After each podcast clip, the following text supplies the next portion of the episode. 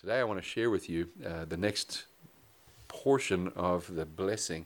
My sermon, little sermon series as I depart here, and really, this is kind of the last proper sermon proper that I'm, I'm giving to you guys, uh, because apparently on the 28th, I don't think any of us are going to be able to hold it together to actually put a formal sermon out there. I will still do my best. And just be prepared to be here for a long time on the 28th. Okay, it's Memorial Day weekend. You get to sleep it off. It's a long weekend, so but, um, but today I'd like you to turn in your Bibles to Numbers chapter 6 again, just real quick. I want you to read that blessing, that Aaronic blessing, that, that priestly blessing from Numbers chapter 6. The end of the chapter, the Lord spoke to Moses, here verse 22, saying, Speak to Aaron and his sons, saying, Thus you shall bless the people of Israel. You shall say to them, The Lord bless you and keep you. The Lord make his face to shine upon you and be gracious to you. The Lord lift up his countenance upon you and give you peace. And so shall they put my name upon the people of Israel, and I will bless them. We talked at length about that a few weeks back, about how Jesus qualifies to be our high priest. And he's a much better high priest than Aaron or any of Aaron's sons. Wouldn't you agree? And uh, Jesus qualifies eternally to be our high priest, and he has the right to speak this blessing over our lives that the Lord bless us and keep us. Each line, each of the three little lines that make up the blessing, uh, th- they expand upon each other. So the Lord bless you and keep you is the first idea. The second idea is that the Lord make his face shine upon you. And that's a beautiful image, and it harks back to the time of Moses, of course, where you can think about when Moses was in the presence of the Lord, it was so bright. Moses' face began to shine from being in the presence of the Lord. The glory of the Lord is like this powerful light when he when the Lord shows up and, and the dark clouds that that cover him are removed. We can't actually even stand. The light of God is so bright and so brilliant. We cannot stand in his presence. In fact, if we were to see that, I think we would just simply perish because the goodness and the greatness and the power of God is too much for us. So this prayer, may the Lord make his face to shine upon you is actually quite a, uh, it's quite an intricate prayer, isn't it? Because if our hearts are in any way unprepared for the presence of the Lord, not consecrated for the presence of the Lord, then the shining of his face upon us would not be a good thing. Does that make sense? So we want to talk about that a little bit today and talk about what it means for the Lord's light of his face to shine upon us. The next line, the Lord will lift up his countenance upon you. This is a powerful and a beautiful idea, and it has much um, background in the in the story of Jacob, for example.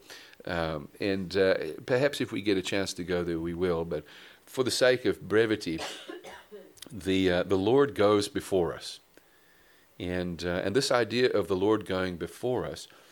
Uh, is caught up in this little Jewish word, this little Hebrew word uh, called panim, and uh, panim is a, a word that, that means face, but it also means to go before. It means to prepare something in advance. It, it has many meanings, and, um, and really the story that, that defines it probably the most for me is the story of Jacob when he's returning from Laban's house where he has spent 20 years working for his brides.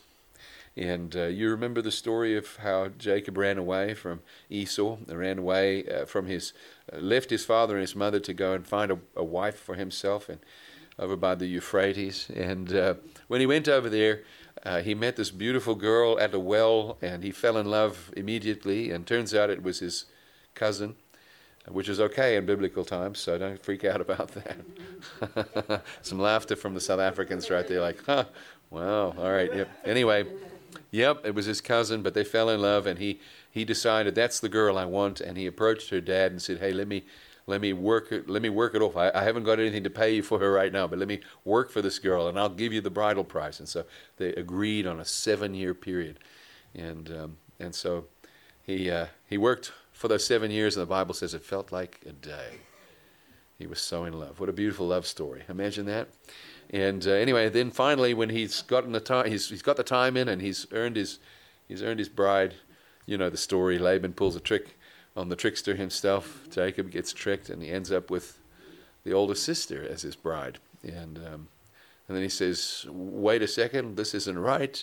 Uh, I'm in love with the other one. And uh, not only could you marry your cousin, but you could marry both your cousins back in those days. So, as it turns out, he was able to earn the second one by working another seven years. So, he worked 14 years for Laban, earned his two brides, they had children. And, uh, and then he needed some salary and some, some earned wages. And he worked another six years for his wages, and Laban changed his wages a dozen times. Eventually, after 20 years, Jacob said, It's time for me to go back to the land of my father. And he got up to leave, but in his heart he was terrified. Now, there's quite a bit of the story. You can read it in Genesis, but we're going to just talk about the time where Jacob shows up at the river Jabbok and he's getting ready to cross over into what is the territory of Canaan. And once he crosses over this river, he is at the mercy of his brother, who is a chieftain, essentially, a mighty, a mighty man with many warriors serving him. And Esau is uh, no doubt at a distance, but will have heard of Jacob returning, and Jacob is terrified that his brother is going to kill him. Jacob has a promise from God. Before he left 20 years back, the Lord said to him, I'm going to give you a mighty name, and I'm going to raise up the family of Abraham through you, and I'm going to bring essentially the Savior to the world through you.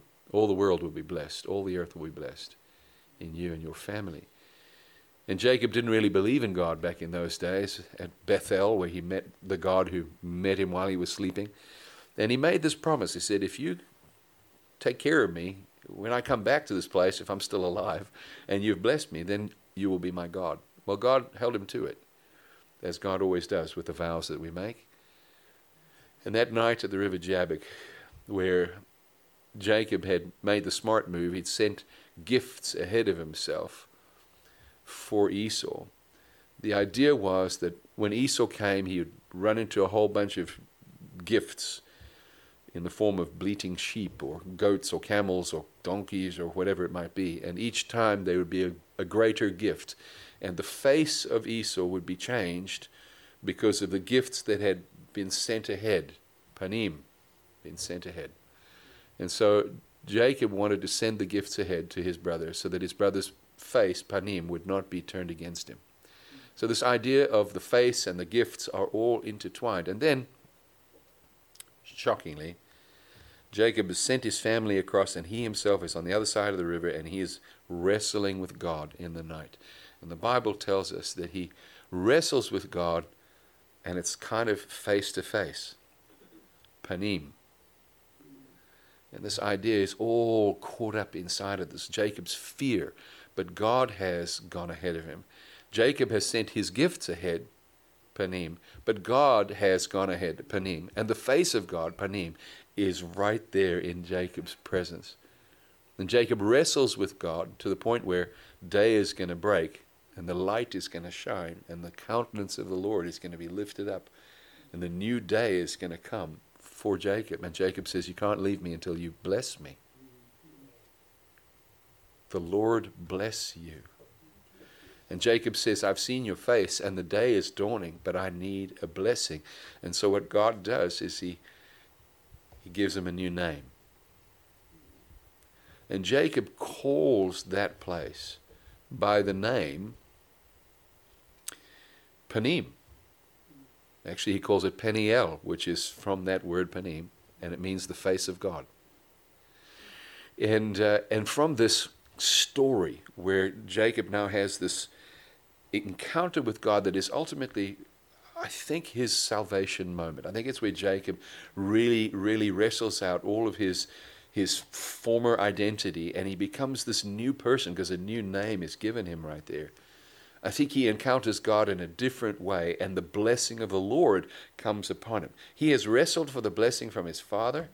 He has wrestled for the, from the, for the blessing from his father in law, but here he wrestles God, and God blesses him.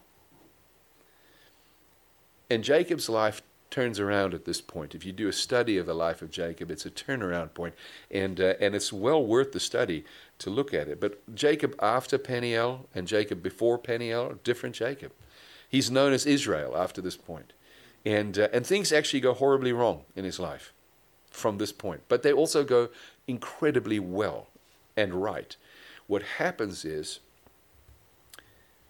Jacob meets his brother, and the grace of God is manifested. His brother has accepted the gifts that have gone before him. But as it turns out, it's not the gifts that turned his brother, the Lord has gone before him and turned his brother. Jacob then raises his he takes his family and he begins to raise them in the context of the land that God is going to give them and he changes them from being essentially children growing up in the world to being children growing up in the promise of God. And that begins the problems with his children believe it or not. You know when you're raising your kids in the world it's like there's no problem at all. But you try to raise them in the household of faith it seems like that's the point where all your kids start fighting against it. Because every one of them needs to have their own Peniel, their own encounter with the, the, the Panim, the face of God. And uh, as it turns out, you can't force that on anybody.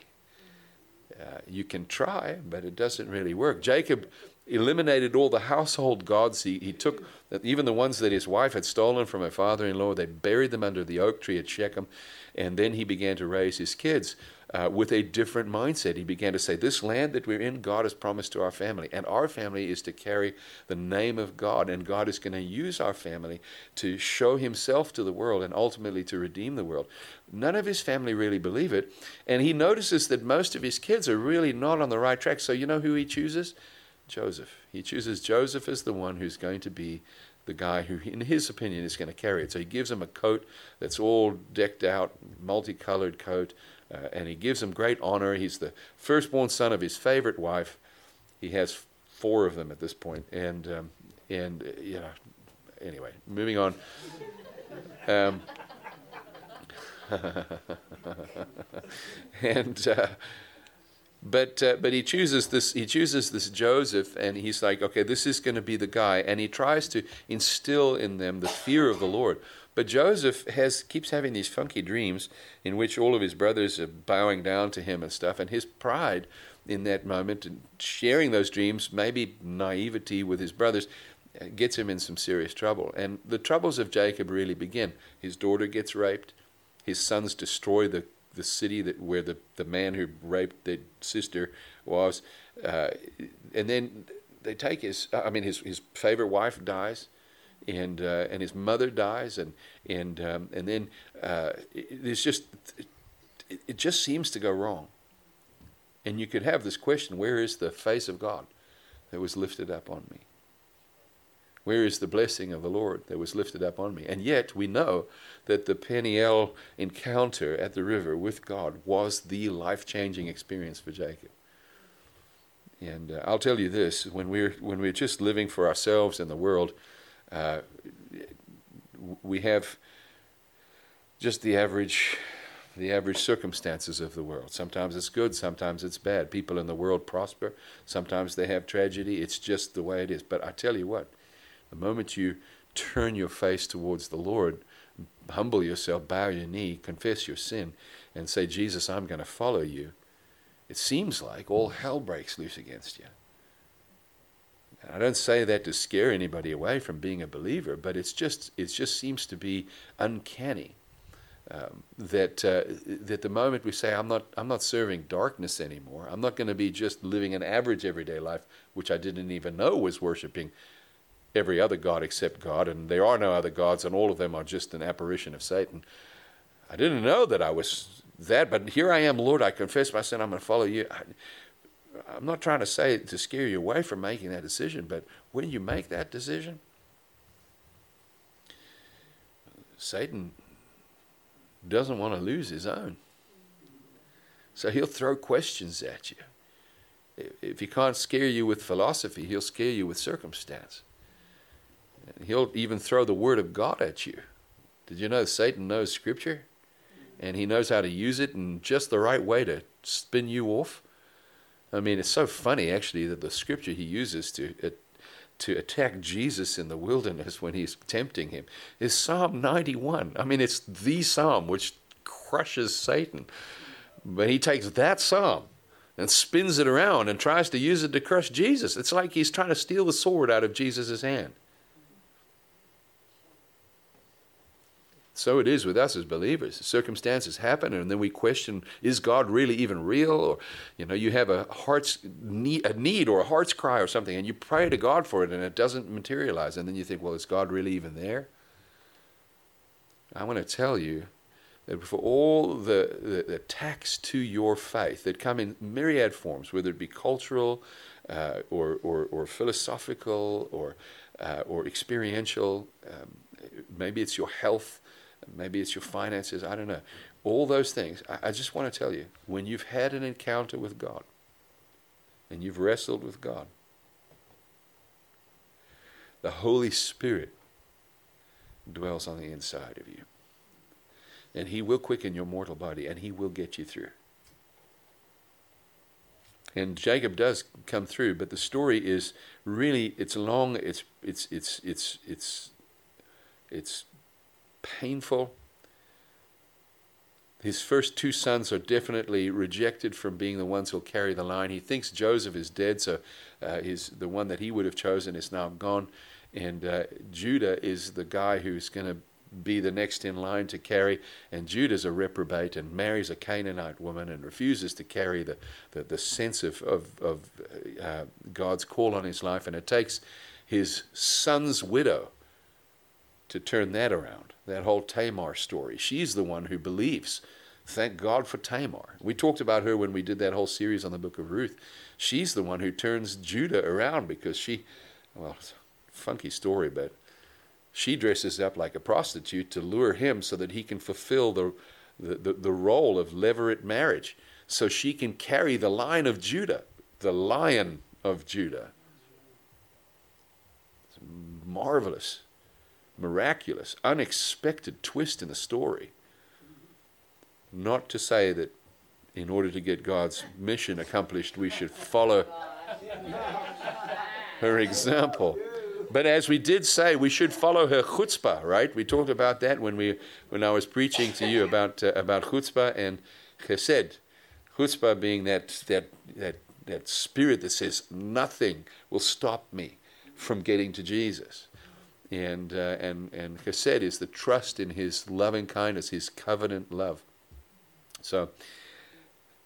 So Judah does actually have redemption and uh, it comes, it starts in the story with Tamar.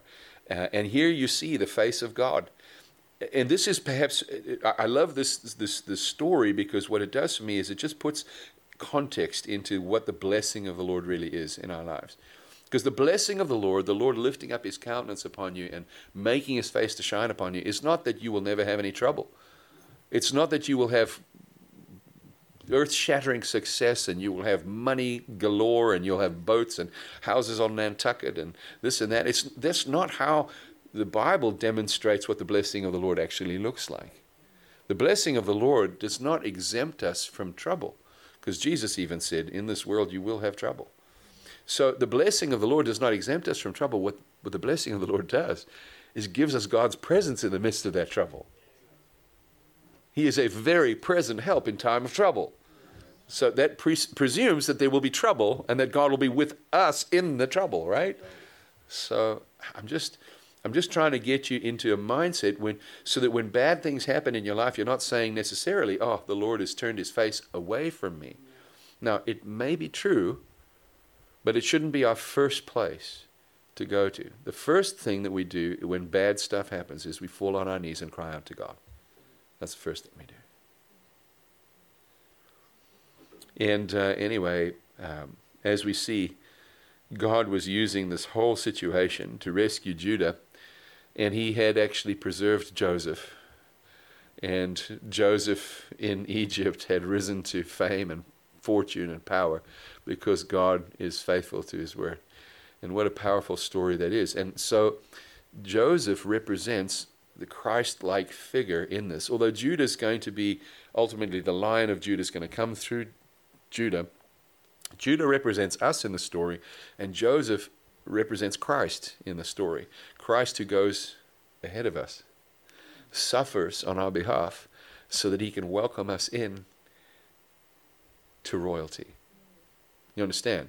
And so he's gone ahead of us. So panim, this is the going ahead, this is the face of God demonstrated in saying to Jacob, Jacob, listen, I can't tell you how this is all going to work right now, and if I did, you'd freak out. But here, here's the here's the bottom line. I'm going to take your son away, and you're going to think he's dead for like 20 years, and then you're going to find him again, or he's going to find you, and I'm going to show you that I will have gone ahead of you to preserve you. This is what the blessing of the Lord is. The God goes ahead of us, and He clears the way so that by the time we get there, we walk into His mercy. I go to prepare a place for you, Jesus said. This is exactly what He's done. And right now, many of us feel like He's dead. Where are you, Jesus? It's been a long time. Must be a really awesome place that He's preparing. So, this is the, the face of God. Lord, lift up your countenance, make his face shine upon you. This idea is encapsulated in the blessing. The, er, the, the, the priestly blessing is, may God do this for you. May the Lord do this for you. May the Lord show you that he's going ahead of you so that when you encounter trials, you carry joy in your heart. Because you know the trials produce faith and patience in you, like James says. And when they've had their full effect, they'll render you perfect and blameless because God will have gone ahead of you, and the trial you go through is going to be the gateway into that peace of God. So I want to read to you from Psalm 50 because this is the challenge to our hearts. The, the challenge is, as it turns out, circumstances are, uh, are really sometimes just really hard to navigate, um, especially as a believer because we have we have multiple competing ideas for why we go through hardship, and uh, sometimes we go through hardship because the devil's after us. Sometimes we go through hardship because we're dumb. that one tickled Jason. Jason's losing it in the back there. I'm learning something from you, Jay. You know, bottom line up front, right? There it is. Just because we're dumb, bro. We're dumb. Sometimes we go through hard things because we sin. And, and it's a consequence of our sin. Sometimes we go through hardship because God is disciplining us. Sometimes we go through hard things because it's just life. And it seems like there's no reason for it whatsoever. No spiritual reasoning can get us the peace that we need. We're just going through it. And I'll tell you that pain and hardship is the reason why most people don't come to church. Pain and hardship. The other main reason why people don't come to church is because they hate hypocrisy, even though they themselves are the chief of hypocrites. but we all we all hate hypocrisy, isn't it true? Everyone hates it. We hate it. We hate injustice and hypocrisy and pride and arrogance. We just we hate that stuff. And for some reason, the church is always like this beautiful bullseye, a target for the you know the hypocrisy accusation. It's like we've got these darts named hypocrisy, and we throw them out. Oh, look, it hit the church. The church are the greatest hypocrites in the world. Well, I'd like to push back and say I don't think the church is full of hypocrites at all. I think the true church of the Lord Jesus Christ is full of people who understand that they're sinners who need grace and call upon the Lord, and that we are new creations in Christ Jesus, and He can make us new and He can take away our shame. Uh, we sing about it all the time. You know why? Because we need it. We sing the same kind of songs over and over again. It's repetitive songs over and over because they are true. Take away my shame, O Lord. But, uh, but the Lord also hates hypocrisy. And uh, as it turns out, Psalm 50 really addresses this. And I, I want to read it together. I've got five minutes left on my sermon clock, okay? And I don't think I'm going to finish it in five minutes, but you can put your bets in right now and see how well I do. Psalm 50, a psalm of Asaph. God Himself is judge. The mighty one, God the Lord, speaks and summons the earth from the rising of the sun to its setting. His God is judge. He is summoning the earth to court. Out of Zion, the perfection of beauty, God shines forth. Zion is that is certainly a mountain in Israel, but it's actually it's the name of the the mountain upon which the the very throne of God is seated in this sort of celestial uh, idea, this metaphor of God's throne room. This idea uh, has Zion as that place. And uh, out of Zion, the perfection of beauty, God shines forth. Really, really important. I'm just going to do some commentary along the way. really important for us to recognize that God lives in total perfection. So, anytime you as a church think you've got it going on, just want you to remember Zion, the perfection of beauty from where God shines forth and where he summons the earth. So, um, yeah, let that sink in for a minute so that you never become proud of what you build in his name. Tammy and I have walked through Spain and we've seen cathedrals that have stood for 800 years and they are absolutely breathtaking and astonishing. The architecture is overwhelming. Ron, you're a fantastic builder. You've never built anything like this, pal. Never. And you know what, bro? You probably never will. I love you. But that's incredible. Even if God were to let you win the lotto and you built a church right here on this spot and made it with spires and everything, still wouldn't be as beautiful as that. And you know what that is? It's like a bungalow for God. Those cathedrals in Burgos and and, uh, and cathedrals in Rome or in London or even in D.C. They're like bungalows. They're like shacks. They're like mud and stick buildings. God lives in Zion, the perfection of beauty. So, just in, ta- in case you ever think, by the way, that you're just the most awesome worship leader with the most powerful, amazing song leading skills, just when you think, you know, you've graduated with a degree in worship and now you're all that big stuff. I'm picking on the Welch family. They're right, right, right there. Just want you to know. I think, I think, I think, because you were crying on the front row. I think you guys are astonishing and incredible, and you're my favorites. I love you guys. But don't ever think that you got it going on. Because in the day you do, you're going to find this God's going to summon you. He shines out of the perfection of beauty in Zion. Yeah, okay. I'll tell you a story about me. I was lying asleep one time. Okay, if you put your bets in, we've got a minute and 42 seconds left. I was lying in bed one time fast asleep, and the Lord woke me up in the middle of the night. And I thought, what is this? He woke me up, but before I woke up, it was in that moment in between. It was a dream that I was having, and the Lord woke into. He walked into my room, and he's wearing a jumpsuit, like a or like a sweatsuit, and he's wearing headphones, like you know, Dr. Dre or Beats or whatever. He's like, you know, hey, you want to hear what I'm listening to? yes. So he gives me the headphones, puts it on my head, and I hear this astonishing, unbelievable, earth-shattering. Can't even describe the music that was playing. Orchestral voices, unbelievable stuff for a split second, but it felt like 10,000 years, and I was totally overwhelmed. And he took the headphones off and he walked out the room, gone.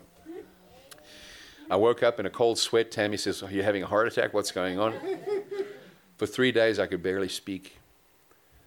I asked God, What is this? What does this mean? And he wouldn't tell me. About three days in, the Holy Spirit began to reveal to me what it was that was going on. And the Lord said, Erik, how do you like that music? I said, Well, I loved it. he said, Yeah, it's good stuff, isn't it? I said, Yes, Lord, it is. And he said, You know, I, I have that music around me all the time. It's just, it's perfection. I created music. You know that? Yes, Lord. The songs the angels sing, just absolutely amazing. The voices and the harmonies and the melodies you've never imagined, the instruments that you've never imagined. I mean, you think hip hop is cool. Wait until you see what the angels can do. It's like, wow. Okay, but now you're bragging, Lord. So, you know, I can't deal with this. I, I, he says, All right. I said, What do you mean? He said, Okay. He said, Erik, if you know that I'm surrounded by perfection, what makes you think that when you pick up a guitar and begin to strum it, that I will silence all of heaven just to listen to you?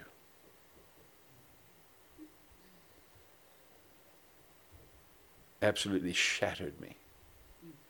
My confidence was stripped from me. My arrogance was stripped. I was left naked, as it were, before the Lord. I fell on my knees and cried and confessed. It was, it was a life shaping moment for me. Because God taught me that I will never be an expert in worship. And it has shaped my theology. This encounter with God has shaped my theology. Listen, we have beautiful ways of entertaining human beings that make humans very impressed with us. But there's no impressing God. Man judges by looking at the outside, God looks at the heart. I found out many years later, or some time later, that there is a song that we can sing that silences heaven. God says to the angels, Shh, I want to hear this one. Because it turns out God wasn't giving me a whipping, He was giving me an invitation.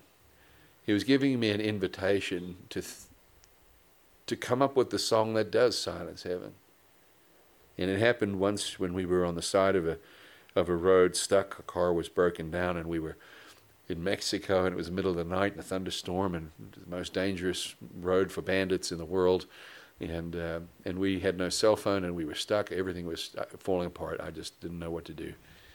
And uh, my wife, be, she, I thought she was going to kill me, but I got in the car after walking around kicking the tires and opening the hood as if there was something I could do to fix it, and it wasn't. And she, I got in the car soaked and wet. And she looked over at me and said, "I think it's time for us to sing."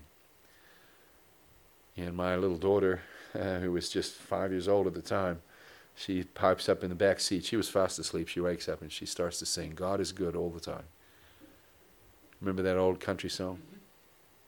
She began to sing it. So we sang it in the car. And we sang it until couldn't sing anymore. Then I turned the keys over and the car started. And we drove 10 minutes down the road and the car died again. So we sang again. but we sang to Jesus, not to the car. I cursed the car, but I sang to the Lord.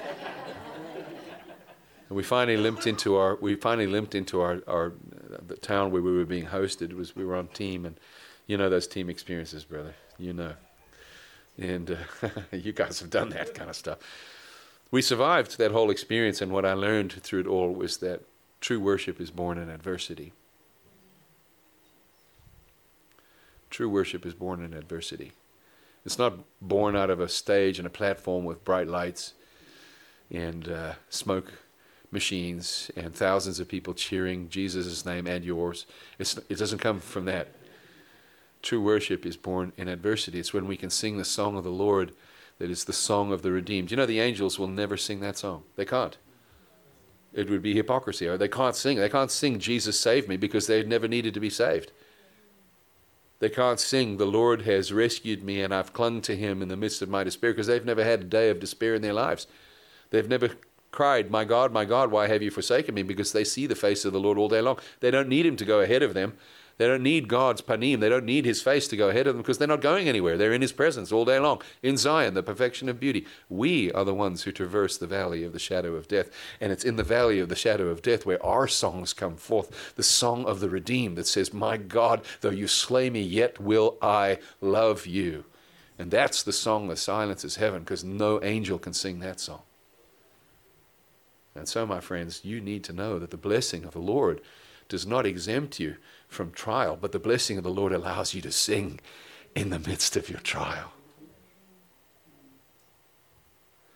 And the song is not a good song because it's got great musicians backing it up. The song is a great song because it comes from the depths of your soul, from your pain, from your back that won't get fixed.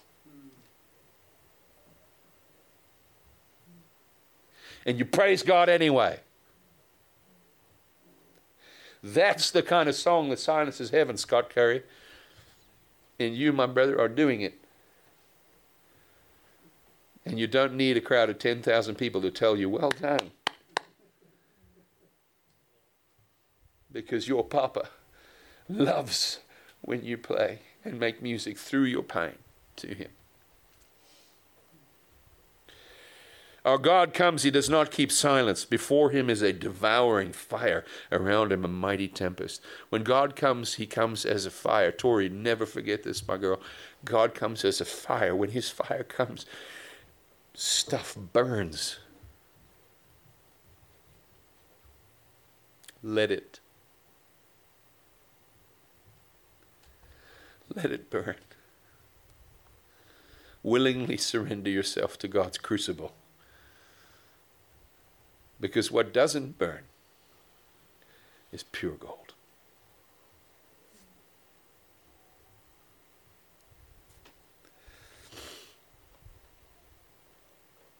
Our God comes, He does not keep silence, He doesn't come quietly.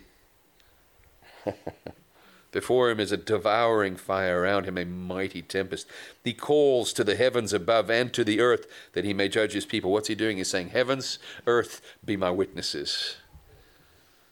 The judge is gathering the jury. Well, he's judge and jury himself, but he's gathering witnesses to witness the justice of God about to be meted out. Listen. Gather to me my faithful ones who made a covenant with me by sacrifice. What sacrifice? Well, in the old days, it was the sacrifice of bulls and goats. In our case, it's the sacrifice of Jesus Christ. Gather to me those who have covenant with me by sacrifice. That's us. The heavens declare his righteousness, and God himself is judge. Selah. That's the first stanza. That's the part that tells you of the majesty of the Lord. And my time is clearly up, so you lost your bets. Anyway. Can I keep going? Are you guys okay with this? It's Mother's Day. I don't want to spoil anybody's lunch plans. If you need to leave, we will not we will not laugh at you as you head out the door. We will bless you, and somebody will have chocolates for you. But hear, O my people, and I will speak, O Israel. That's us, by the way, the ones with the new name. I will testify against you. What? Wait. Wait a second. What? I will testify against you. Wait, wait, aren't you gathering the wicked to judge the wicked? I thought we were okay. I will testify against you. I am God, your God. Not for your sacrifices do I rebuke you. Your burnt offerings are continually before me. In other words, the burnt offerings and the sacrifices in our day and age, because we don't have that, it's our liturgy. The burnt offerings and the sacrifices were the way that people approached God by God's decree.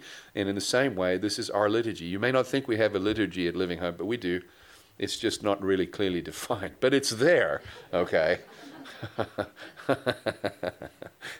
the new guy, the new guy can define it. You guys, Jason, you guys can, can sit and have a meeting and define it and say, "Whoa, that Erik, we never knew where he was going." Uh, but not for your sacrifices do I rebuke you. In other words, the liturgy is okay. The form of service is okay. God's not having trouble with the way we do church. But He does have a problem. This is the God we want to bless us. This is the God we want to lift up His countenance upon us. We need to pay attention here. I will not accept a bull from your house or goats from your folds, for every beast of the forest is mine, the cattle on a thousand hills. In case you ever wondered where that scripture came from, it came from a polemic. God's actually speaking against his people, saying, by the way, the cattle on a thousand hills, they're mine. It's okay. You can use it to say, Lord, you have the cattle on a thousand hills. Would you provide for us too? But essentially, God is saying here, well, he'll, he'll say it. I'll let him say it. Every beast of the forest is mine, the cattle on a thousand hills. I know all the birds of the hills, and all that moves in the field is mine. If I were hungry, I would not tell you for the world and its fullness are mine. What is God saying? Here's what he's saying He's saying, I don't need you to have church for my sake. I don't need your tithes and offerings. What, you think that somehow I need that? I don't need you to build fancy buildings. I don't need you to get all bent out of shape because this isn't right and that isn't right. This church story is not about me. The church is actually a gift to you. It's actually a place where you get together. God doesn't need a building, but we do. God doesn't need the tithes and offerings, but I tell you what, the staff of the church really do. I mean, that's how we get our bread and butter, right? That's how you get uh, staffers in church, secretaries, and and, and people who done, do the finances and worship leaders and people on staff. That's how it happens. The church, the people provide, and that's how it works. But God doesn't need any of that. And he's not he's certainly not impressed when you give it.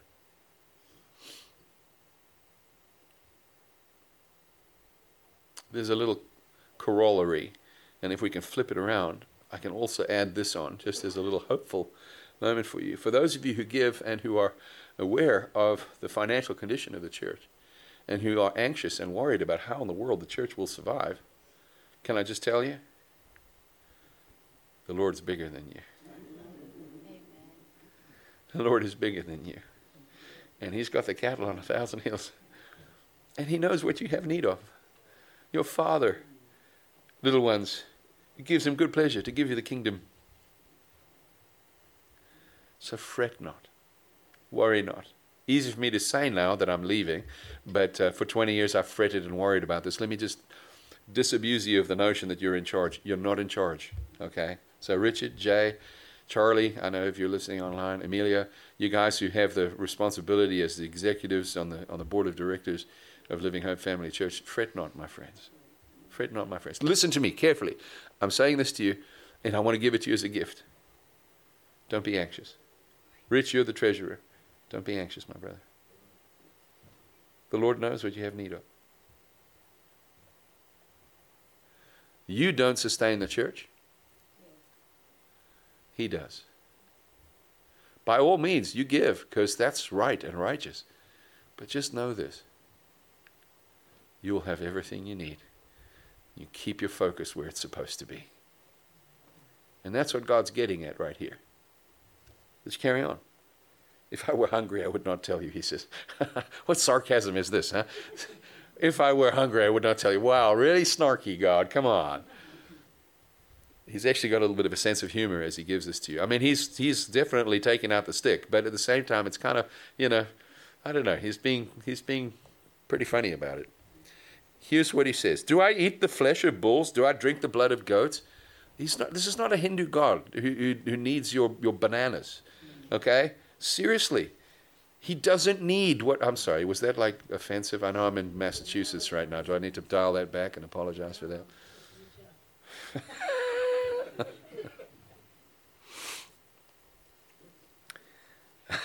I'm sorry. If I caused offense, please forgive me. There is one God, and all the rest are impostors. Can I just say that? And I won't dial that back.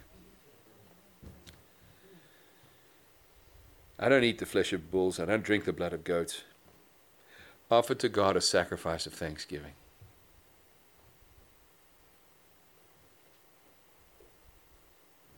Could it be more simple? How much does it cost for you to give thanks? Dawn, he's giving us a freebie, isn't he? Even the poorest amongst us can give thanks. He makes the gospel accessible to the poorest amongst us. Just give thanks. Just give thanks. Don't give complaints. Don't give murmuring. Don't give gossip. Give thanks. Give thanks. Give what you got. Give thanks and call upon me in the day of trouble. Don't call upon the pastor down the street. Don't call upon the government. Don't call upon all your friends who got big sticks, who can ride on their Harley Davidsons and go and take care of that person who is your enemy. Don't call upon anybody else. Call upon me in the day of trouble, and I will deliver you, and you shall glorify me. This is, this, is, this is the gospel, and this is what it means to have the face of the Lord shine upon us. If we want to be blessed of God, then we've got to adopt this kind of attitude. Now, He's going to give a little bit more, and we're almost done. Listen to this. But to the wicked, God says, to the wicked, God says, What right have you to recite my statutes? There is a difference between those who are those who are righteous and those who are wicked. There's a big difference. And as it turns out, the difference is where we stand on Jesus Christ. The righteous are righteous because of Christ, and the wicked are wicked because of denying Christ. But here he's going to identify some wickedness that we might actually find even in our hearts as righteous people. We've been made righteous with the righteousness of Christ. We've been clothed with the righteous garments of Christ. We've been given this free access to the throne room of God because of Jesus. We stand only because of Him. But in the midst of that place, it is possible to have a garment of righteousness that hides a wicked heart. How is that possible? Well, let's just take a look at this. To the wicked, God says, What right have you to recite my statutes or take my covenant on your lips? What right do you have to claim the scripture? What right do you have to say, Jesus, deliver me?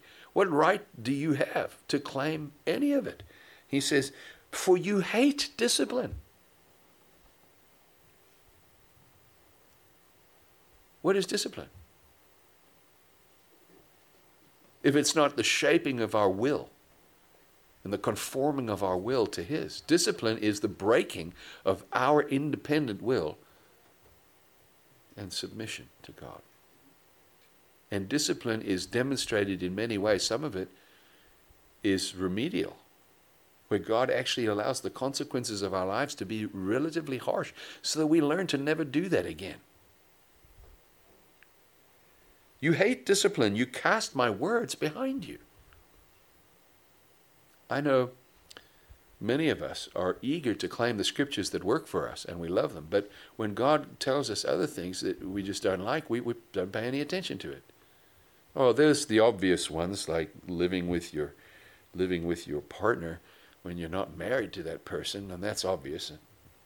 Well, maybe not so obvious in, in, in our in our day and age. Uh, it seems like that's acceptable in our culture, but that should be obvious from reading the scripture.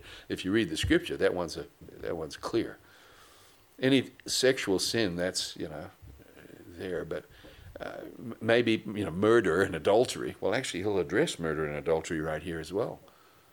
Maybe those are the big ones everybody knows, but there are other ones like spreading false stories about your neighbor or other people, gossip, slander. It's actually, believe it or not, one of the big ten. God says you shall not bear false witness against your neighbor. And that false witness is not just in a court of law, it's false witness in the court of you know, the teacup when you're sitting and eating cookies and drinking tea. Or fellas around the, I don't know, what, what do guys do? Campfire with your buddies, the golf course. Telling so most guys don't talk when they play golf. You know, they just grunt at each other. Gossip is not a woman's problem. Gossip is an everybody's problem but it's a Christian problem and it's the righteous people's problem too because we like to do it. But that's wickedness in God's eyes. Listen, he says, You see a thief, you're pleased with him. You keep company with adulterers. You give your mouth free rein for evil, and your tongue frames deceit. You sit and speak against your brother. You slander your own mother's son on Mother's Day. These things you have done, and I have been silent, God says. You thought that I was one like yourself because God kept silent about it. He's poured out His grace. He's been lenient. He's like, mm, maybe I'll give him a little bit of time to correct that. But we've been so stubborn and so arrogant, we've thought that, well, God obviously let me get away with it, so it can't be bad, right? Now I rebuke you and I lay the charge before you. God brings the charge, He lays it before us, and He rebukes us with this. Mark this then, you who forget God, lest I tear you apart and there be none to deliver. That's quite a threat. Interesting though, God's making the threat, but He's not actually tearing yet. So it's actually, even though He makes the threat, and it's a very, it's a very firm threat, He's actually being incredibly merciful because He's offering a consequence, but He's not actually delivering yet. He's saying, "You better mark my words, or else this is going to happen to you." Kind of like we as parents do. Mom said, "You ever done that with your kid?" Say, if you don't pay attention right now, there's going to be some trouble. There's a wooden spoon in the kitchen cabinet, and you're going to have to go get it. You know? I was terrified of the wooden spoon. I'm still terrified of the wooden spoon. Anyway. I'm going to end with verse 23 because that's where the psalmist ends as well. The one who offers thanksgiving as his sacrifice glorifies me. To the one who orders his way rightly, I will show the salvation of God. The Lord bless you. The Lord keep you. The Lord make his face shine upon you the Lord lift up his countenance upon you and give you peace. Amen.